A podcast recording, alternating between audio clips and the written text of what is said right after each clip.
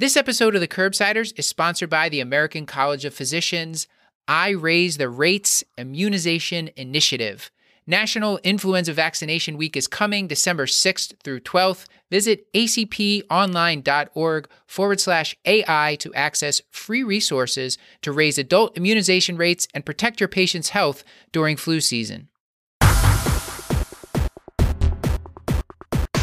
The Curbsiders podcast is for entertainment, education, and information purposes only, and the topics discussed should not be used solely to diagnose, treat, cure, or prevent any diseases or conditions. Furthermore, the views and statements expressed on this podcast are solely those of the host and should not be interpreted to reflect official policy or position of any entity, aside from possibly Kashlak Memorial Hospital and affiliate outreach programs, if indeed there are any. In fact, there are none. Pretty much, we aren't responsible if you screw up. You should always do your own homework and let us know when we're wrong.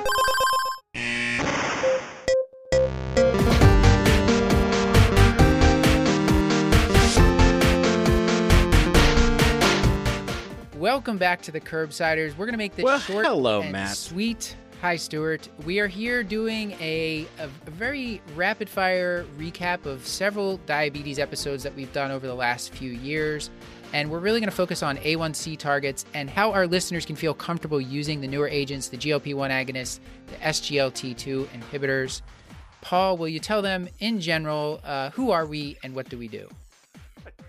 Sure, Matt. In general, we are the Internal Medicine Podcast. Ordinarily, we use expert interviews to bring you clinical pearls and practice changing knowledge. The format of our triple distilled show is a little bit different, where we uh, just kind of sit back and reflect on those expert interviews after the fact. And we have uh, an amazing program put together by the amazing Dr. Molly Heublein, uh, designed to sort of elicit the teaching points from a lot of prior episodes about diabetes management. So we talk about um, some stuff that Dr. Colburn taught us. We touched on some of his stuff from episode 25, the, the hyperglycemia episode with him. We talk about the newer diabetes medications from 2017, episode 96 with Dr. Leffert. We review in gory detail um, A1C targets, ACP guidelines controversy. Uh, that was an episode with Dr. Devin Kansagara.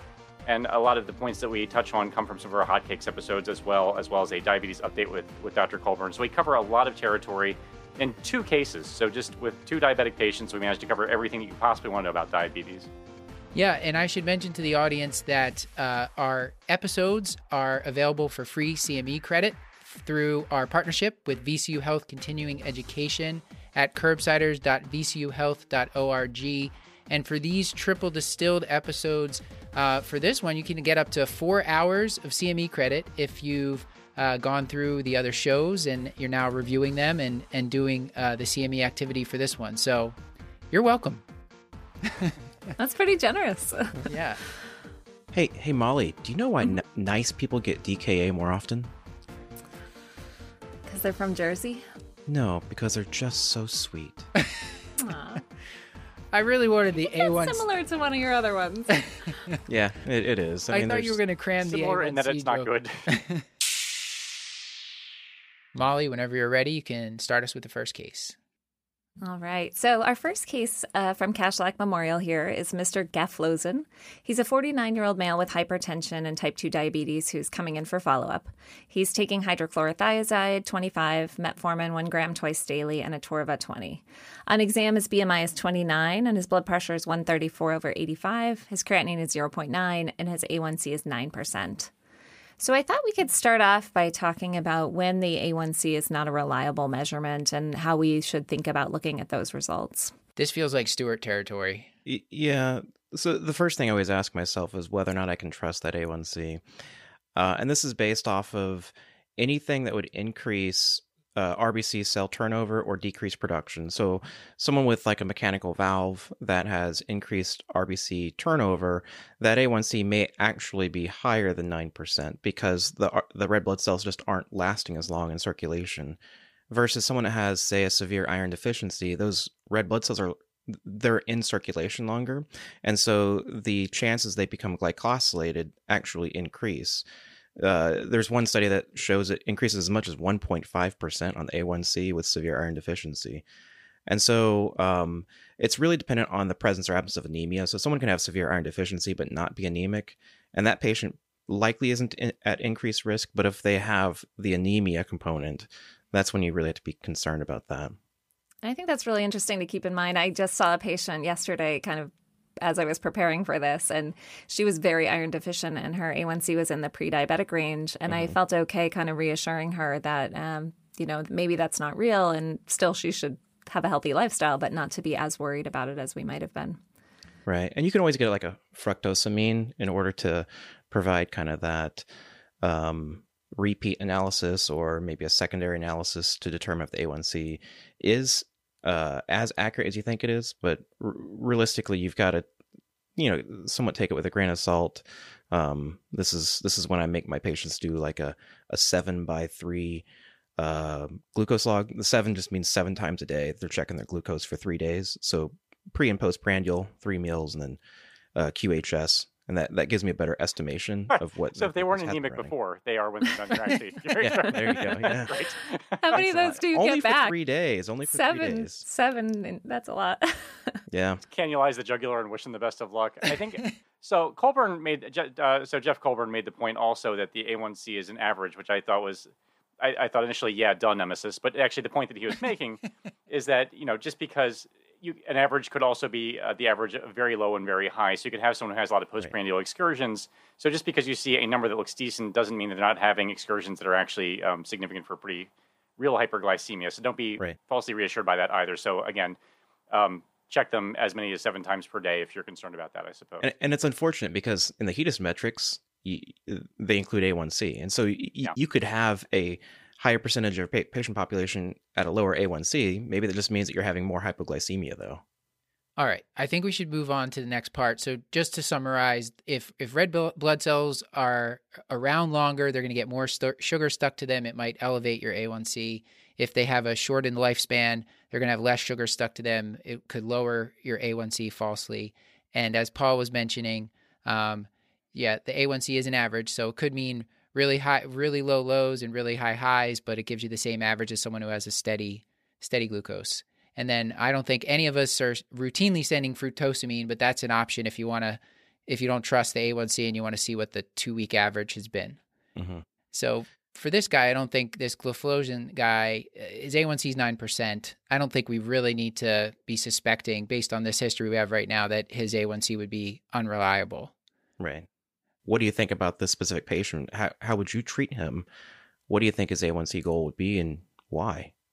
And I think looking back at our, our episodes on diabetes, it was really interesting to kind of listen to them back to back um, because we've had experts who helped write or disseminate three of the major guidelines the VADOD, the AACE, and the ACP guidelines, as well as touch on the American Diabetes Association guidelines. So there, there are some significant differences, and I think it gives us as clinicians an opportunity to kind of choose what we think fits best for how we look at our patients and how we look at medicine. Um, I tend to mostly follow the ACP guidelines, which are that for the average patient between seven and eight is appropriate.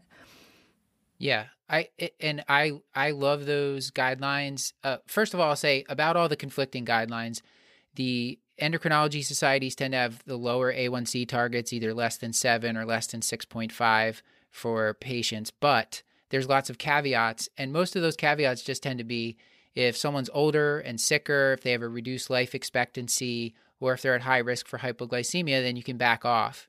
Um, so a lot of our internal medicine patients meet that. But where the A1C guidelines come from uh, is is actually the fact that there was five or six large trials, the UKPDS, uh, the the Accord Advance, the VA Diabetes trial, and th- those trials they actually tried to get patients A1C less than 7% with the older technologies of insulin, sulfonylureas, TZDs, drugs like that. And they actually didn't show this micro or macrovascular benefit. And I think when you get when you look at the newer trials with the SGLT2 and the GLP-1 agonists, like these this newer technology, the treated groups had A1Cs above 7%, even close to 8%, and they still had a cardiovascular benefit. And so my big takeaway from that is that it's not the glucose lowering itself, like aggressive glucose lowering. It matters how you lower the glucose. And just using that older technology, even if you lower the glucose, you're not going to have that cardiovascular benefit. And that's that's why, um, you know, if you're looking at this guy, he's on metformin. Metformin is one of the ones that actually has a benefit in the met, in the UK PDS trial with metformin. The treated group had an A1C about 7.4 percent and after 10 years, they did start to see like a mortality benefit. So, uh, again, above 7%. And I think that's where the 7 to 8% comes for most patients. So, so I'm going to differ a little bit only because the way that I practice medicine is I, I want the patient to be fully engaged with whatever we're doing. So the first thing I'm going to talk about with the patient is not necessarily what his A1C goal is, but what his personal goals are. Because because if he's self motivated, if he can cut out his soda or his whatever it is that that is predominantly increasing his A1C, those are things that I'll target first without necessarily targeting the A1C. Just look at whatever lifestyle things that he's doing and or uh, how self-motivated he is and i also look at the medications that he's on and determine well uh, is this the best that we should be on right now? Is this the most cost effective should we consider changing things? How compliant um, maybe not compliant but how adherent are you on the metformin? Because it doesn't say metformin xr for example.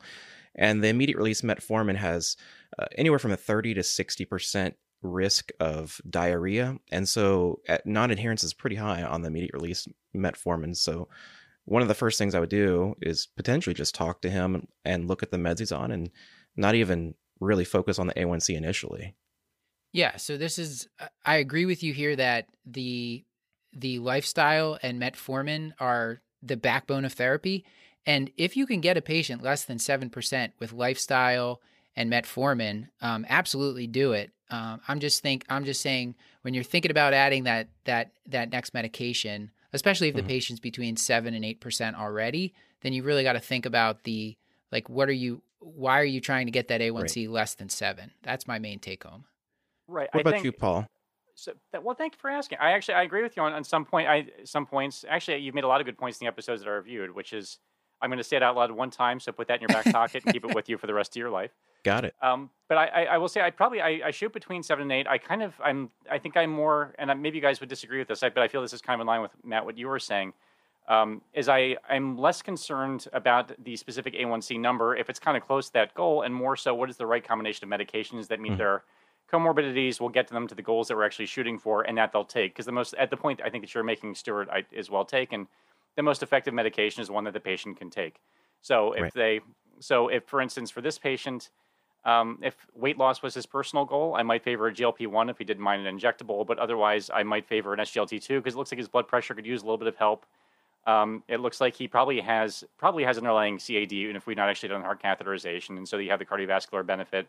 And maybe he's needle averse, so that would be another reason to sort of lean more towards the SGLT 2. But it, it really depends a lot on the patient in front. But I think my my target now is to get them on the most effective medications that reduce um, morbidity and mortality as opposed right. to trying to target a specific A1C number. Though obviously that's a good surrogate for how you're doing with your diabetes control. Maybe not a good surrogate, but a surrogate for how you're doing with your diabetes control. Yeah, and I think one of the most important things to keep in mind here is that we're trying to target reduction in cardiovascular morbidity and mortality. And a lot of the evidence that we have is not on hydrochlorothiazide, but on chlorothalidone, which was also foot stomped by the ACC/AHA in their most recent guideline on hypertension. I mean, there, there's a few things here that are overlapping, obviously, but uh, there's a lot of things to think about. Absolutely. I think those are good points that, you know, we have really good evidence that treating high blood pressure and treating hyperlipidemia give these patients significant benefit and are cheap and you know we have a lot of options to manage those and i think sometimes we get really fixated on the a1c goals when really those are not the things that are going to lead to the hard outcomes mm-hmm. Yeah, but still important for us to be aware of what they are. yeah, right. except for maybe the SGLT2 inhibitors, which are just apparently taking everyone by storm.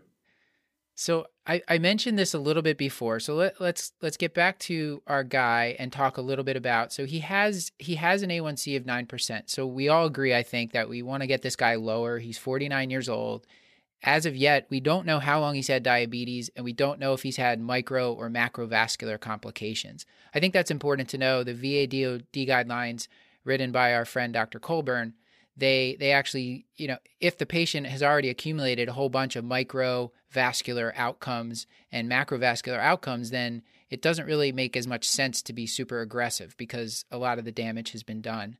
Um, I think it's super interesting. Molly, were you surprised to learn that like there's not strong evidence in those all those trials that I mentioned in type 2 diabetes with the older agents like saving the kidneys, saving the nerves, saving the eyesight. Were you surprised to Yeah. Uh, no, I had I had sort of looked into the data before, but I, I think with the DoD guidelines, it's really interesting that they recommend de-intensifying therapy when patients have more advanced disease, which is sort of the opposite of everything else we do. You know, if someone has yeah. had a heart attack, we want strict blood pressure control. If they've had a stroke, we want strict lipid control. And then now we're saying, well, you know, these these therapies work, but if you really have a problem, don't take them. You know, it doesn't. It sort of shows us that they're not actually working. Like, well, that ship has sailed. Uh, yeah, yeah. we give up. for for the audience that doesn't have this chart in front of them, if if the person has no uh, major comorbidities and they don't have any of the microvascular complications, um, and they have a life expectancy like more than 10 years, you'd be most aggressive in the, by the VA DoD guidelines. Um, so A1C, you could if you could get it less than seven percent, that's someone that they say maybe you could do it.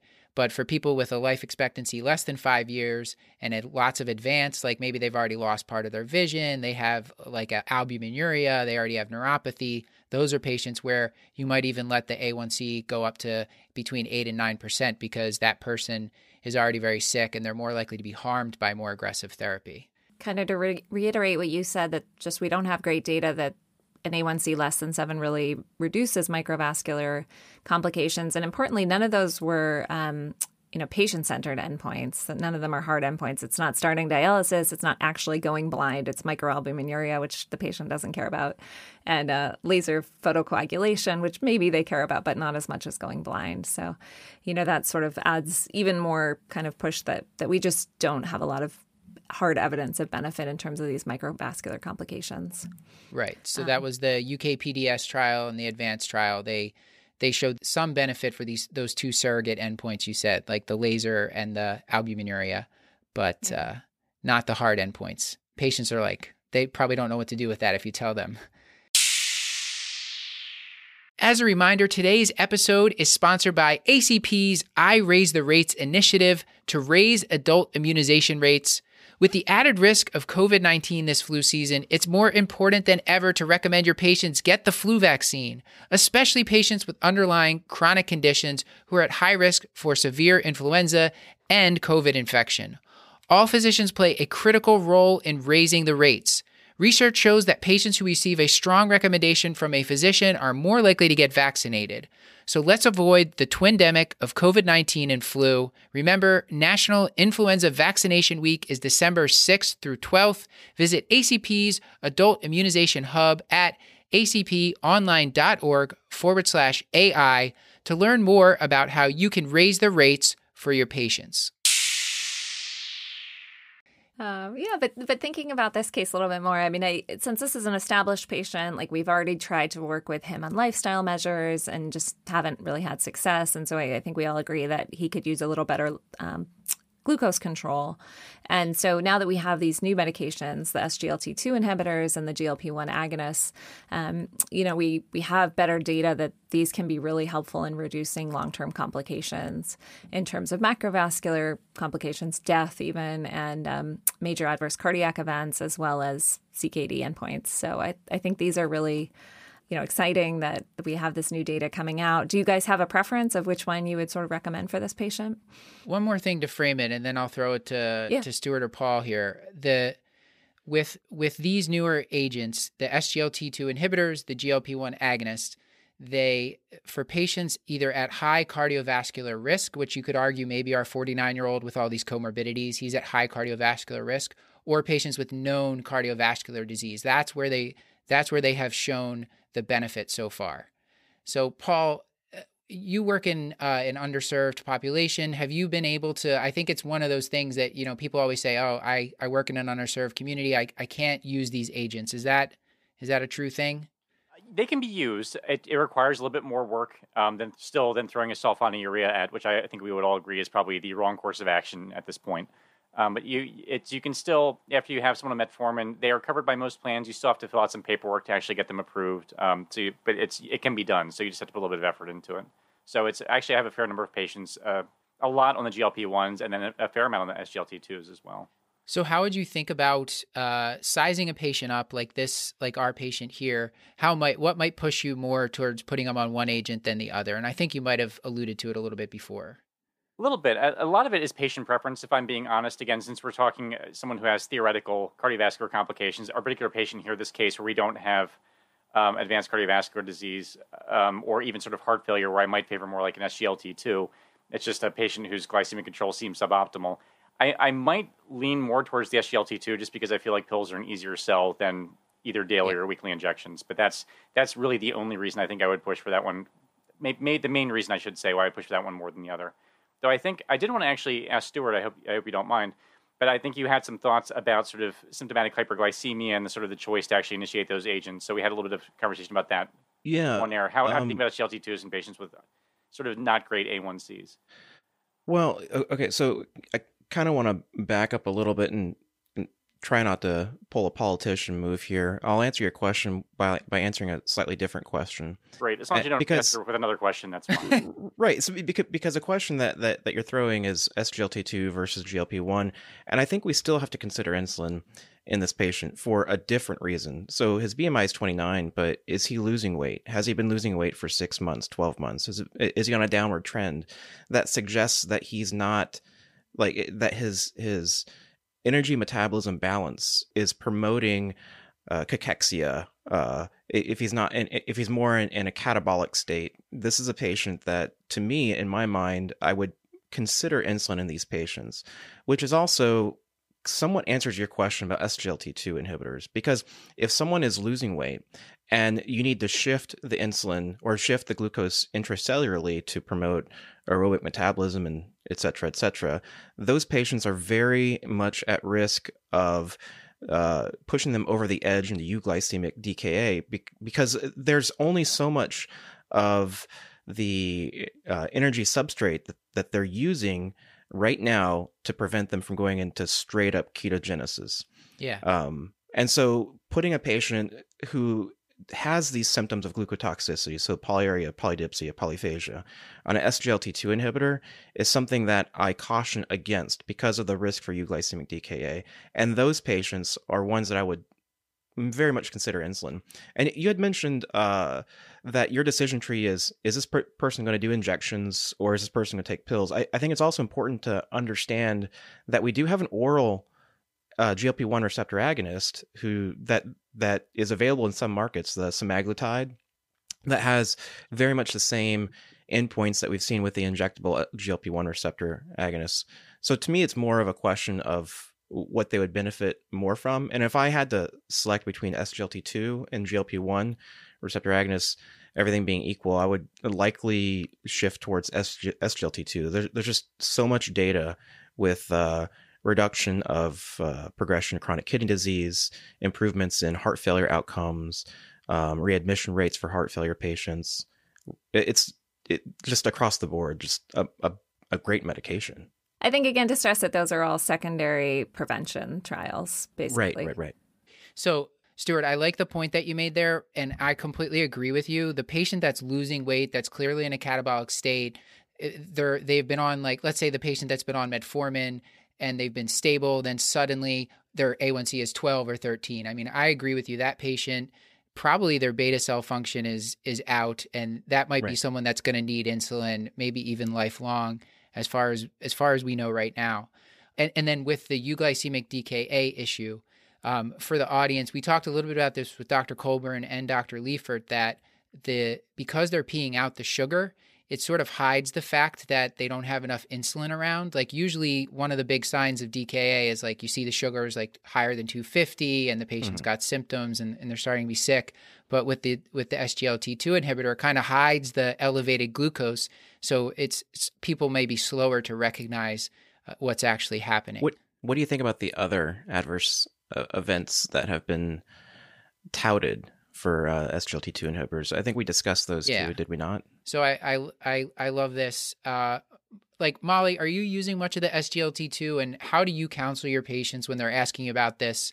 Um, when when they're asking yeah. about like all the scary stuff that's out there? Uh, I offer it to a lot of patients, but I treat mostly women, and they have all experienced yeast infections, and they hear that, and they're like, "No, no, oh, they don't want, want the that, shot. really. They don't want it. Yeah. Okay. so, Um, I, I would say I, I end up using more of the GLP ones, um, but I do exactly like you said, kind of offer them both options and and go through the risks and benefits of each. So, I think to to kind of recap on the SGLT2. So they help you pee out extra glucose and sodium by inhibiting the co-transporter for sodium and glucose in the proximal tubule of the kidney.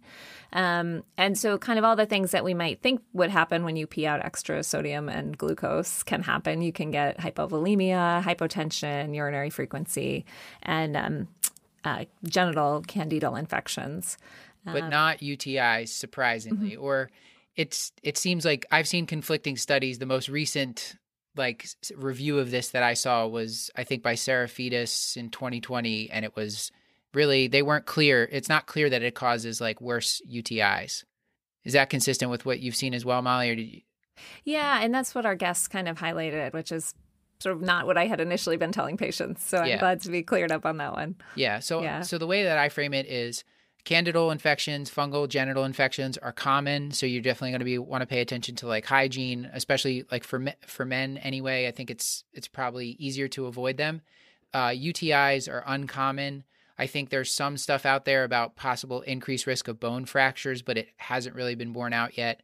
And then Fournier's gangrene, euglycemic DKA, uh, those those are less common side effects. Um, and and the amputation risk with SGLT2 inhibitors, the FDA actually removed that warning because that was really only seen in the one, the Canvas trial, and uh, follow up like registry data, post marketing surveillance, whatever you call it, um, was enough that they were able to remove that warning about amputation. So I, I do just tell people, as we should, to be minding their feet.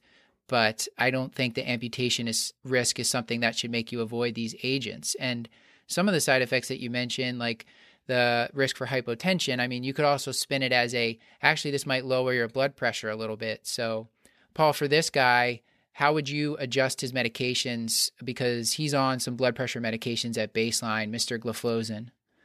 Is, oh, he's on so the thiazide, and I, so we we had a couple of recommendations from a number of guests. I think one balance. I think the recommendation was to stop them entirely. I think uh, Dr. Top, if I'm not mistaken, said that if they're doing okay, you can consider restarting at half the dose, uh, and then do check a basic metabolic panel at some point. I think Jeff Colburn made the point that you actually, I think it's like a 10% volume loss when you initiate these agents, which ain't nothing. So like yeah. you do, you do run the risk for acute kidney injury and electrolyte disturbances. So be a little bit mindful. So I, I think checking a week to two weeks out is not an unreasonable thing to do. And then you know, can consider restarting the thiazides if you feel like you still need the additional blood pressure control.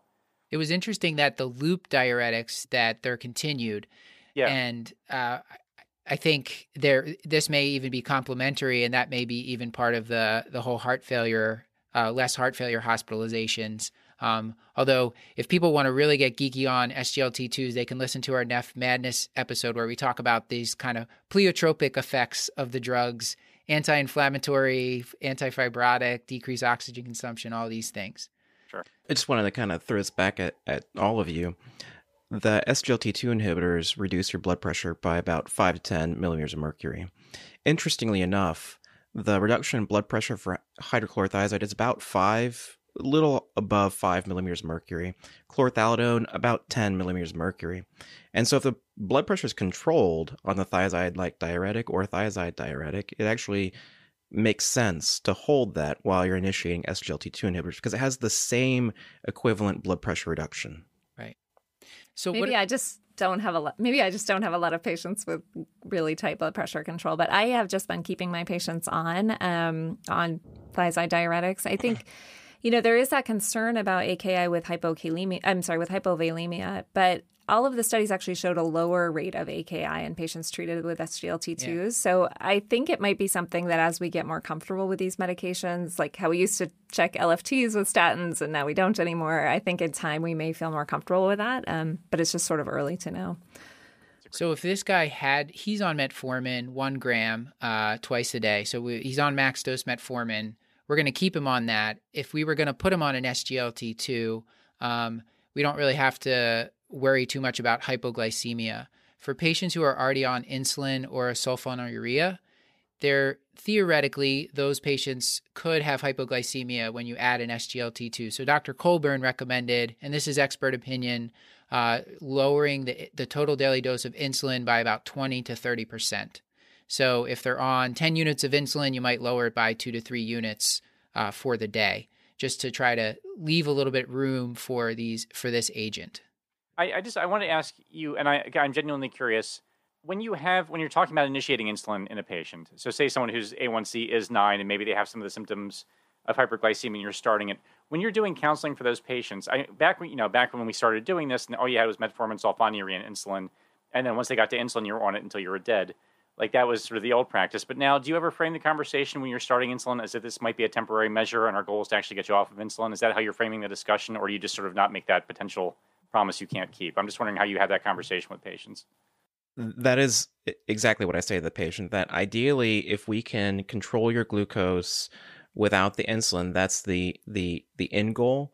Um, but there is a chance that you may be on the insulin indefinitely if we cannot control it with the oral medications.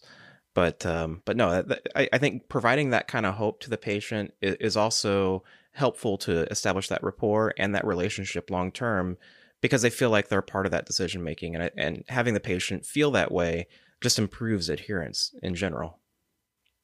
Yeah, and I I would say, you know, some of it is just getting them over that acute, acute glucose toxicity and mm. allowing right. what insulin they have to actually start working a little bit better. But I think it can also be really motivating to patients. Obviously, it doesn't work for everyone, but I have had two patients. There's a study going on at UCSF right now, the DELISH study, that's a keto study for diabetic patients. Um, and I've had two patients on intensive insulin, so pre meal and basal, and they were on very high doses, and they both are doing amazing. You know, their A1Cs are down from 10 on 50 units of insulin to six on none. And, you know, so I think there that'll be some really interesting research once it gets published. Obviously, the keto diet is not for everyone, but for yeah. people and that fasting, it works for. I know people are, mm-hmm. it's the same kind of principle, but uh, people are also experimenting with fasting and trying to be able to do intermittent fasting. So I think there's going to be, I, I think diabetes treatment will get much more savvy if you have patients that are able to work with you and and follow some of these things. But I do want to make sure we have time to talk about the GLP-1 and then touch a little bit about on insulin as well. So let's say for whatever reason, um, our patient, Mr. Gliflozin, he's read stuff in the news he's really like, even though you're telling him Fournier's gangrene is a very rare occurrence with these agents, he's like, I don't care. I'm not risking that. I'd rather inject myself with a GLP 1 agonist. Um, Molly, what? How do you counsel your patients? You mentioned you use these more commonly. So, how do you counsel your patients about those? Yeah, I think patients are pretty nervous about the idea of an injection, but once they get them, most of them are like a pen auto injector type thing. It's very easy for patients to use. You know, once they've sort of gotten over that hump of doing it once yeah. or twice, once a week is really pretty easy to fit into their lifestyle. Um, the thing I tell them the most is that in part of the way that it works is it slows digestion. And so patients will feel a little nauseous, a little early satiety. Um, and I try to sell that as sort of a good thing. You know, it helps them eat less. If they eat less, they will have less of these symptoms. Um, I think Dr. Colburn framed it as an effect, not a side effect. Um, you know, that it, there is some beneficial approach there. The GLP ones, especially uh, semaglutide and liraglutide, have a little bit more benefit in terms of weight loss, which can be very encouraging for patients. Um, the liraglutide is daily, so that's a little bit you know harder of a sell sometimes. Although I find it's it's really mostly just depends on what their insurance will pay for in terms of which one I choose. I was looking at the needle size because I know the uh, extended release exenatide uh, was it used to have a larger needle device than what the normal insulin pens are, and that was somewhat of a barrier. They now have one that where the needle's covered, and I it may be smaller, but it, at the very least it's covered. And a lot of these don't have a huge needle, or the needle is, device is covered where they can't see it, and they're just like pressing something against their skin, and they don't see this unsheathed like larger needle than what they than what they may be used to. So I think that's less of a less of a barrier. And as Stuart mentioned, there is an oral agent. I can't say that I've I've had anyone on it yet. Um, Molly, what do you how do you handle the once weekly agents and the whole ramp up period? Because we we talked with Dr. Colburn about the um, they they take about five weeks to get to steady state. Yeah, um, the most of them have like kind of ramp up dosing. So usually there's a low dose to start with for the first month, and then if they're doing okay, like a treatment dose, and then it depends on the the different medication. But I think some even have like a third step up dose if, mm-hmm. if the A1C is still not a goal. So I just look it up every time, depending on which medicine I use. And and I meant more from a standpoint of like tapering other medications. Like let's say they were on, yeah. met, let's say this guy was on metformin and a sulfonylurea his A1C is 9% and we want to we're going to be starting him on the GLP-1 do you ever like taper off the other agents to make room yeah um, I would I would probably just stop the sulfonylurea. Um, I haven't added them on in, in any patients that I can think of with insulin. I, I like Dr. Colburn's suggestion of decreasing by 20 to 30 percent. I, mm-hmm. I think it would be challenging in a patient who's you know very brittle diabetic or like sure. you know I, I would hope that they're checking regular blood sugars because it might take some more uh, careful adjustment. But, you know, in patients that have kind of some wiggle room, they still have some pancreatic function. Um, you know, I think just stop cutting the insulin or stopping the sulfonylurea right when you start. Mm-hmm. They'll be a little high for a while, but that's okay. Yeah. I think it's easier than trying to, you know, make multiple adjustments and so I did want to mention to the audience uh, both the SGLT2s and the GLP-1 agonists um, have about a three kilogram weight loss or so. Um, sometimes I I was I was led to believe in my practice that patients with on the GLP one agonist, this is more anecdotal, had a little bit more of a weight loss, and I think it depends by agent. Paul, what's been your experience? Yeah, I mean, I in in practical, that's what it has looked like in my patient practice. But maybe I'm just paying more attention to the patients on the GLP one yeah. agonist too in terms of their weight. But so it seems to be more a, a little bit more with that. But I, you know, that's just based on my personal experience not on any. I've not studied the data. Yeah.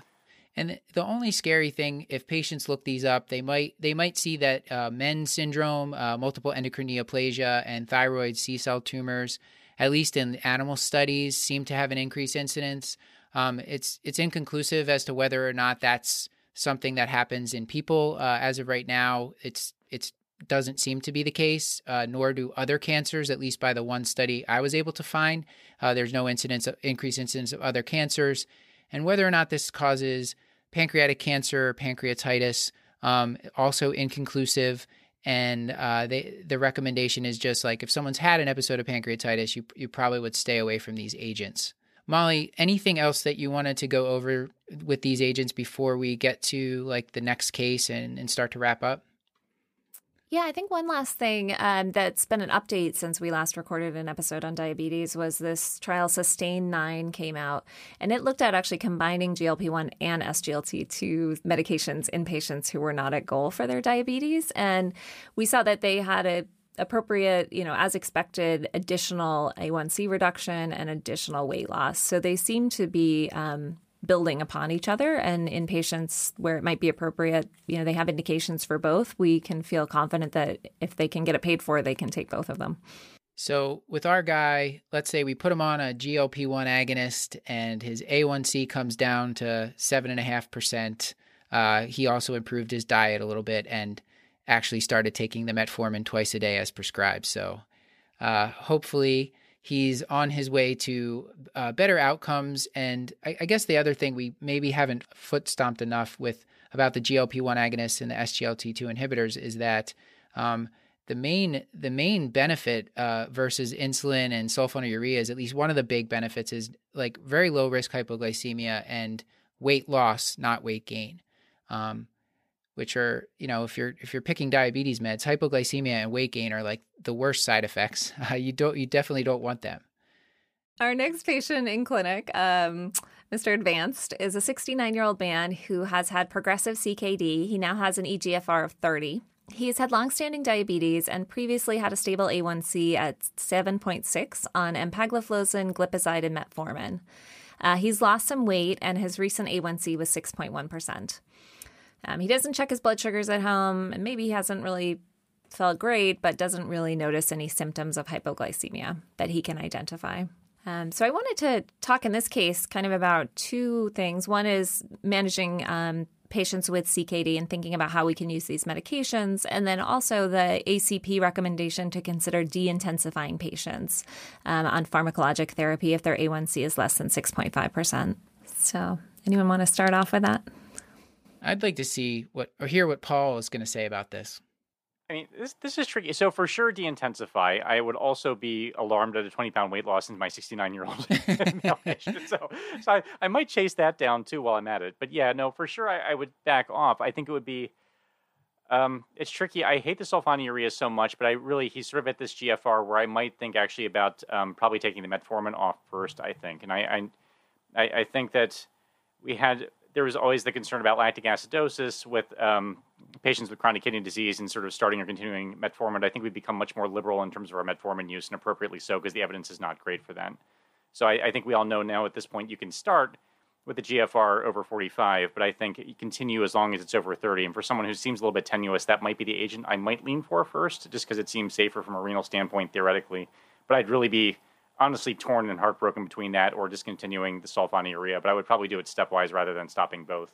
But that would just be my approach. Yeah, because I mean, he's got the the A1C of six point one percent in an older person losing weight makes me think they're probably having a lot of hypoglycemic episodes that are just going un, you know, unrecorded, and and so the yep. the glipizide is is the one that's most the highest risk for hypoglycemia. So I think I would I would probably stop that one first. The metformin, you you raise a good point, Paul. He's right at that cutoff. And now if he's if he's got a stable EGFR of 30, technically you could continue it.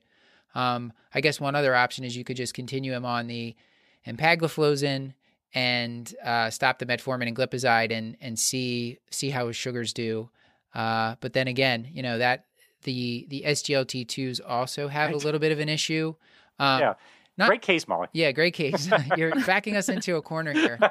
So insulin, I guess. Uh, no, this. Th- yeah, this is this is interesting. I mean, the answer might be to take this person off everything. Actually, um, they they might not eat anything at this point, and uh, but the the empagliflozin is not necessarily yeah. dangerous at a lower EGFR. It's more just like its effect. Yeah, they don't have enough working nephrons for it to be effective. I think that was the point that Dr. Colburn had made. So probably you could leave on either the metformin or the empagliflozin here.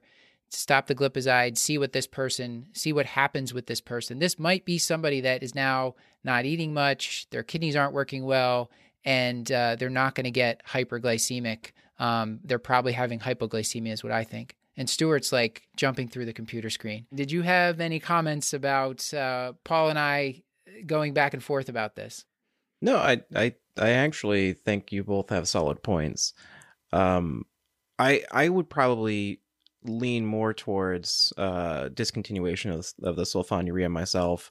It really kind of depends on the progression of the CKD, how quickly it's progressing, the risk for lactic acidosis in this patient, because I might just reduce the dosage of metformin, stop the sulfonylurea, follow up with them, keep him on the empagliflozin for the time being because um, he's otherwise relatively stable. And the biggest concern that I have for him is not necessarily the lactic acidosis, but the hypoglycemia.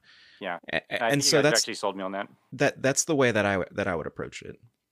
Yeah, the the DAPA CKD trial, it actually which which used uh, dapagliflozin um, in patients with or without diabetic CKD. Some of the patients, I was looking at the uh, you know table one in there. Uh, I think it was like something like ten percent, a little over ten percent of the patients actually had an EGFR less than thirty. So I, I don't think it's as we said, not an absolute contraindication to continue right. that one.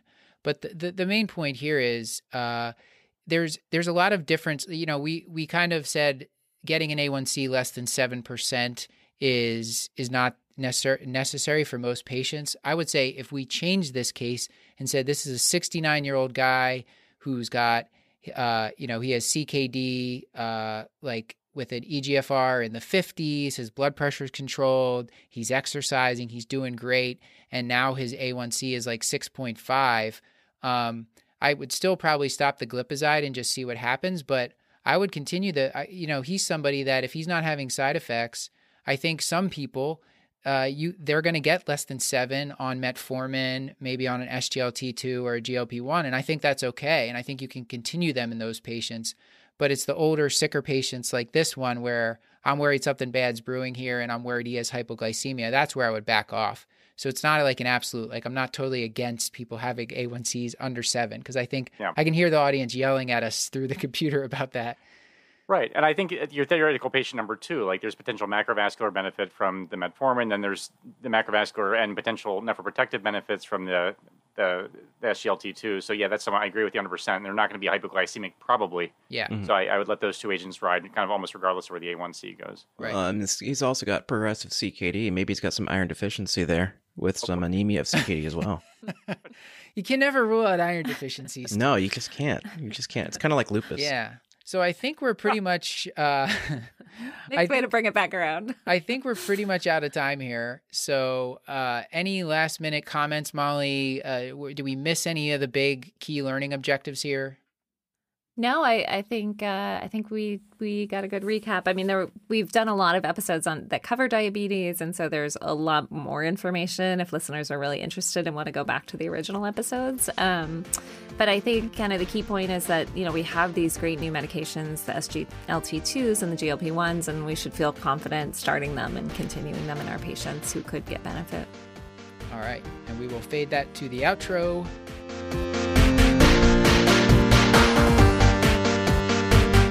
This has been another episode of the Curbsiders, bringing you a little knowledge food for your brain hole. So sweet. Oh no! Oh no! I, did, I didn't like that at all. Get your show notes at thecurbsiders.com forward slash podcast and sign up for our mailing list at thecurbsiders.com forward slash knowledge food to get our weekly show notes in your inbox.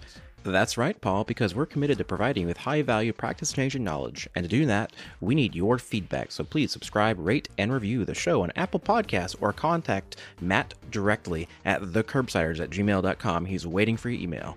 A special thanks to our producer for this episode, the one and only Molly Heublein, and to our so- social media team, Beth Garbs Garbatelli on Twitter, Maddie Mad Dog Morgan on Instagram, and Chris, the Chewy Man Jew, who's still on Facebook. Until next time, I've been Stuart Kent Brigham. And before I sign off, I wanted to thank our CME partner, VCU Health Continuing Education. They offer free CME credit for all healthcare professionals uh, for most of our shows at curbsiders.vcuhealth.org. All you have to do is sign up and create a free account. Until next time, I've been Dr. Matthew Frank Watto. And I'm Dr. Molly Heublein. And we would be remiss if we did not thank the great Stuart Brigham for composing our theme music that has been placed here by Clara Morgan of Nodderly, who edits our audio. As always, I remain Dr. Paul Nelson Williams. Thank you and goodbye.